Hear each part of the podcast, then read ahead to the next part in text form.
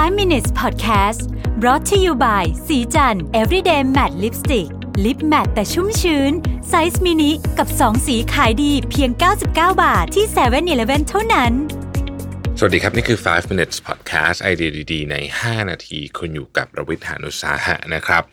ณวันที่ผมอัดเสียงอยู่วันนี้เนี่ยคือวันอังคารที่ 10 มีนาคมนะครับเมื่อคืนตลาดหุ้นดาวโจนส์ปรับลดลงไป 2,000 จุดนะฮะ Circuit Breaker ตั้งแต่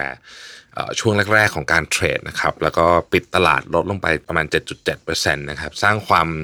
ตื่นตระหนกไปทั่วเลยนะครับ เรื่องที่กระทบกับตลาดหุ้นทั่วโลกนะฮะต้องบอกว่าทั่วโลกเนี่ยในต้นสัปดาห์นี้เนี่ยก็คือเรื่องของ price war น้ำมันนะครับคือจะมี 3 คนผู้เกี่ยวข้องหลักๆ ก็คือสหรัฐอเมริกา รัสเซียแล้วก็ซาอุดีอาระเบียนะครับ ต้องบอกว่ามีคนพูดเรื่องนี้ไปค่อนข้างเยอะแล้วล่ะผมว่า แต่สิ่งที่อยากจะเล่าให้ฟังวันนี้เนี่ยมันมาจากอาร์ติเคิลหนึ่งของ Bloomberg นะครับก่อนจะเล่าต้องบอกว่าอาร์ติเคิลนี้เนี่ยเขาเขียนไว้ชัดเจนนะฮะว่าเป็น opinion ของ columnist ที่ดูเรื่อง commodities ของ Bloomberg นะครับ เพราะฉะนั้นนั่นหมายความว่านี่คือ opinion ของเรียกว่าเป็นผู้เชี่ยวชาญคนหนึ่งแล้วกันนะฮะแต่ก็อาจจะไม่ใช่ความจริงทั้งหมด ผมสะดุดกับหัวข้อ คือจริงมันมีข่าวเรื่องนี้เยอะแม่ แต่ผมสะดุดกับหัวข้อที่ว่า the oil price war is turning into a dead war dead war นะฮะ dead war นะฮะคือมันเป็นอย่างนี้ครับ เราต้องเราต้องเล่าย้อนไปนิดหนึ่งก่อนนะฮะเมื่อวันจันทร์เมื่อวานนะฮะเมื่อวานคือวันจันทร์เนี่ยนะครับวันจันทร์ที่ 9 มีนาเนี่ยนะครับ ราคาน้ำมันเบรนท์นะน้ำมันน้ำมันดิบดิบเบรนท์เนี่ยเอ่อตกลงไป 31เปอร์เซ็นต์ นะครับเวสต์เท็กซัสอะไรก็ประมาณนี้นะฮะซึ่งถือว่าเยอะที่สุดตั้งแต่ตอนที่มีสงครามอ่าวปี 1991 วันเดียวนะครับ วันเดียวตก 30เปอร์เซ็นต์นะครับ เพราะว่าเกิดจากการที่ซาอุดิอาระเบียเนี่ยเหมือนกับประกาศสงครามราคาน้ำมันนะฮะเขาบอกว่าการที่ซาอุดิอาระเบียเนี่ยทำแบบนี้จริงๆ มันเหมือนกับว่าเป็นการเล่นเขาใช้คำว่าเป็นเกมเกม of chicken เกม of chicken ก็คือ ถ้าใครใครเคยดูหนังฝรั่งนะฮะ หนึ่งในอันที่เราเห็นบ่อยก็คือเกม of chicken ที่คนขับรถพุ่งเข้าหากันแล้วดูว่าใครจะหักเลี้ยวไปก่อนนะครับเขาบอกว่าซาอุดิอาระเบียเนี่ยกำลัง engage in a game of chicken with Moscow and US นะก็คือกับรัสเซียแล้วก็สหรัฐอเมริกานะครับ ทีนี้มันเป็นยังไงนะฮะมันเป็นยังไง เราต้องมาดูอย่างนี้ก่อนว่านะครับ การที่มันมันเคยมีเหตุการณ์คล้ายๆแบบเนี้ยทีหนึ่งละนะฮะในปี 1985นะครับตอนที่เอ่อ ซาอุดิอาระเบียเนี่ยเหมือนกับเพิ่มกำลังการผลิตแล้วก็ถล่มราคาน้ำมันไปทั่วโลกเนี่ยนะฮะครั้งนั้นเนี่ยจริงๆมันเกี่ยวข้องกับการล่มสลายของสหภาพโซเวียตด้วยนะนี่คือสิ่งที่นักวิเคราะห์จากบูมเบิร์กเขาพูดถึงนะครับ ครั้งนี้เนี่ยมันอาจจะแตกต่างกันนะฮะแต่มันแตกต่างกันยังไงเนี่ยนะฮะเดี๋ยวผมจะค่อยๆเล่าให้ฟังนะฮะพูดอย่างนี้ก่อน ต้นทุนการผลิตน้ำมันนะครับ ซาอุดิอาระเบียเนี่ยผลิตน้ำมันได้ถูกมากนะฮะถูกที่สุดเลยนะฮะอยู่ที่ 2.8 เหรียญนะครับนี่คือต้นทุนต้นต้นทุนแบบ gross price นะยังยังไม่รวมค่าอย่างอื่นนะฮะถ้าเป็น Exxon Mobil นะฮะ16 เหรียญนะครับแล้วก็ถ้าเป็น Rosneft ซึ่งเป็นบริษัทน้ำมันของรัสเซียเนี่ยนะครับ20 เหรียญ Rosneft นี่ถือหุ้นโดย BP ประมาณ 18%แล้วก็รัฐบาลรัสเซีย 50% นะครับแต่ว่านี่คือค่าผลิตเฉยๆนะฮะมันจะมี overhead อีกนะครับ overhead นี่มหาศาลนะครับค่าผลิตน้ำมันของซาอุดิอาระเบียเนี่ยอยู่ที่ 2.8 ดอลลาร์นะครับแต่ว่า overhead เนี่ยนะครับทำให้ค่าผลิตของซาอุดิอารามโกเนี่ยนะครับพุ่งขึ้นไปสูงถึง 83.6 ดอลลาร์ต่อบาร์เรลนะฮะทำไมถึงเป็นอย่างนั้น เพราะว่าจริงๆเนี่ยต้องบอกว่าในเคสของอารามโกเนี่ยนะครับไม่ใช่แค่บริษัทน้ำมันนะฮะอารามโกเนี่ยเป็นเหมือน เหมือนสถาบันเลยแล้วก็แยกไม่ออกเลยจากจากความเป็นรัฐของซาอุดิอาระเบียนะครับเพราะฉะนั้นจาก 2.8 เหรียญเนี่ยพอบวกโอเวอร์เฮดทั้งหมดไปแล้วเนี่ยกลายเป็น 83.6 เหรียญนั่นก็หมายความว่าซาอุดิอาระเบียเนี่ยผลิตน้ำมันขาดทุนตลอด ตอนนี้ก็ขาดทุนเพราะว่าราคาน้ำมันไม่ถึง 86 เหรียญมาตั้งนานแล้วนะฮะแล้วคนอื่นนะนะฮะรัสเซียเนี่ยเบรกอีเวนอยู่ที่ประมาณ 42 เหรียญคือบวกทุกอย่างแล้วนะฮะจาก 20 เป็น 42สหรัฐอเมริกาใกล้เคียงกัน นะครับพูดง่ายก็คือว่าที่ราคาน้ำมันตอนนี้นะฮะซึ่งมัน drop ลงไปอยู่ที่ต่อ31เหรียญต่อบาร์เรลเนี่ยนะครับ คือทุกคนขาดทุนหมดนะฮะทุกคนขาดทุนหมดอ้าวแล้วอย่างนี้จะจะสู้กันทำไมทำไมถึงไม่เอ่อลดเอ่อกำลังการผลิตแล้วก็ทำให้น้ำมันเพิ่มนะฮะมันเป็นอย่างนี้ครับ รัฐบาลเนี่ยนะครับ รัฐบาลเนี่ยสามารถ runเรียกว่าเป็นงบประมาณขาดดุลเนี่ยนะฮะได้เป็นเรื่องปกติอยู่แล้วจริง เกือบเกือบทุกเกือบทุกรัฐบาลแล้วก็งาน run งบประมาณขาดดุลกันทั้งนั้น เพราะฉะนั้นก็ไม่ใช่เรื่องแปลกอะไรที่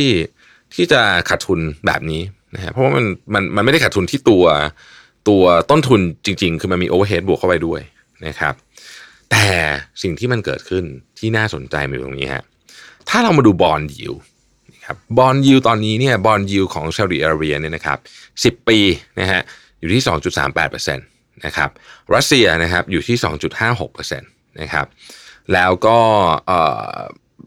บอลยิวของ US มันพูดถึงนะต่ำมากนะฮะประเด็นก็คือว่าตอนนี้เนี่ยนะฮะคนที่ต่อสู้กันอยู่ตอนนี้เนี่ย ไม่ต่อสู้กันที่ตัวราคาน้ำมันแล้วแต่มันต่อต่อสู้อยู่ที่ capital market ต่อสู้อยู่ที่ capital market นะฮะเพราะฉะนั้นเนี่ยกลายเป็นว่าใครก็ตามที่สามารถกู้เงินมาปิดตัวเองได้ไปเรื่อยๆ ก็ยังต่อสู้อยู่ในเกมนี้ได้เรื่อยๆนะครับซึ่งมันน่าสนใจอย่างนี้ครับ ถ้าพูดถึงระยะสั้นเนี่ยนะฮะกลุ่มผู้ผลิตจากสหรัฐเนี่ย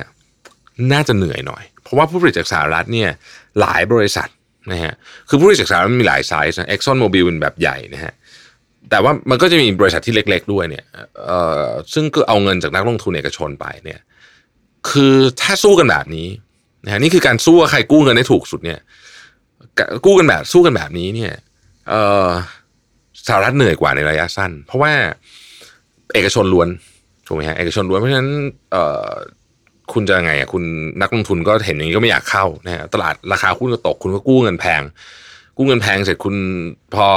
ผลประกอบการคุณไม่ดีนะฮะผลประกอบคุณไม่ดีคุณโดนลดเกรดบอลคือมันก็จะกู้เงินแพงขึ้นเรื่อยๆ ในขณะที่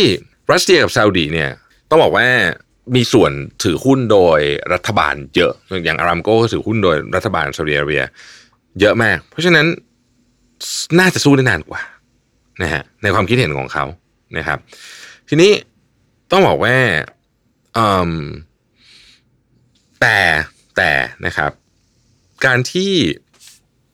เขาใช้คำว่าการที่ซาอุดิอาระเบียเนี่ยใช้กลยุทธ์ของ race to the bottom นะฮะแบบนี้เนี่ยนะครับ มันก็ถ้าพูดกันเป็นระยะยาวนะระยะยาวนะครับ ก็น่ากลัว เพราะว่าซาอุดิอาระเบียเองเนี่ยมีต้นทุนที่สูงที่สุดนะถ้ามองยาวๆแล้วเนี่ยคนที่มีต้นทุนสูงสุดเนี่ยจะต้องเหนื่อยที่สุดเนาะต่อให้กู้เงินได้ถูกแค่ไหนก็ตามนะครับ แล้วก็สถานการณ์ของซาอุดิอาระเบียซึ่งผูกกับน้ำมันเยอะมากเนี่ยก็ไม่สู้จะดีนัก เช่นเรื่องในเยเมนนะครับ หรือเรื่องเมื่อวันศุกร์ที่มีการจับกลุ่ม ราชวงศ์ระดับสูงนะครับโดยมงกุฎราชกุมารโมฮัมหมัดบิลซามานนะครับที่จับกลุ่มราชวงศ์ระดับสูง แล้วก็กล่าวหาว่ามีการจะทำปฏิวัติรัฐประหารอะไรแบบนี้เป็นต้นนะครับ ซึ่งสถานการณ์นี้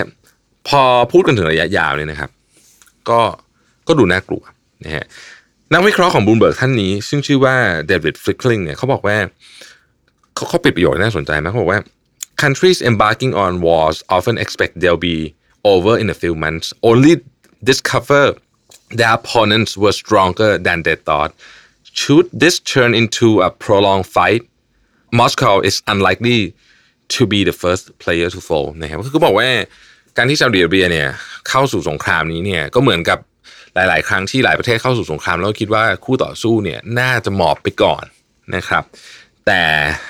เขาบอกว่าอย่าอย่าประมาทนะเพราะว่าทุกทุกครั้งเนี่ยการเข้าสู่สงครามของประเทศใดเนี่ยมักจะประเมินคู่ต่อสู้ต่ำไปเสมอ และครั้งนี้เขาคาดการณ์ว่ารัสเซียเนี่ยไม่ยอมหรอกในสงครามครั้งนี้นะครับน่าสนใจแล้วก็น่าติดตามนะฮะแต่ว่าที่แน่ๆก็คือตอนนี้ปั่นป่วงไปทั้งโลกเลยนะครับโควิด -19 ยังไม่จบนะฮะวันนี้นะขณะที่ผมบันทึกเสียงอยู่นี้เนี่ยรัฐบาลอิตาลีสั่งปิดประเทศห้ามเดินทางเข้าออกประเทศอิตาลีแล้วนะครับ ก็ยังต้องจับตาทั้งสองเรื่องนี้ต่อไปอย่างใกล้ชิดนะครับ ขอบคุณที่ติดตาม 5 minutes ครับ สวัสดีครับ 5 minutes podcast presented by สีจัน everyday matte lipstick lip matte size mini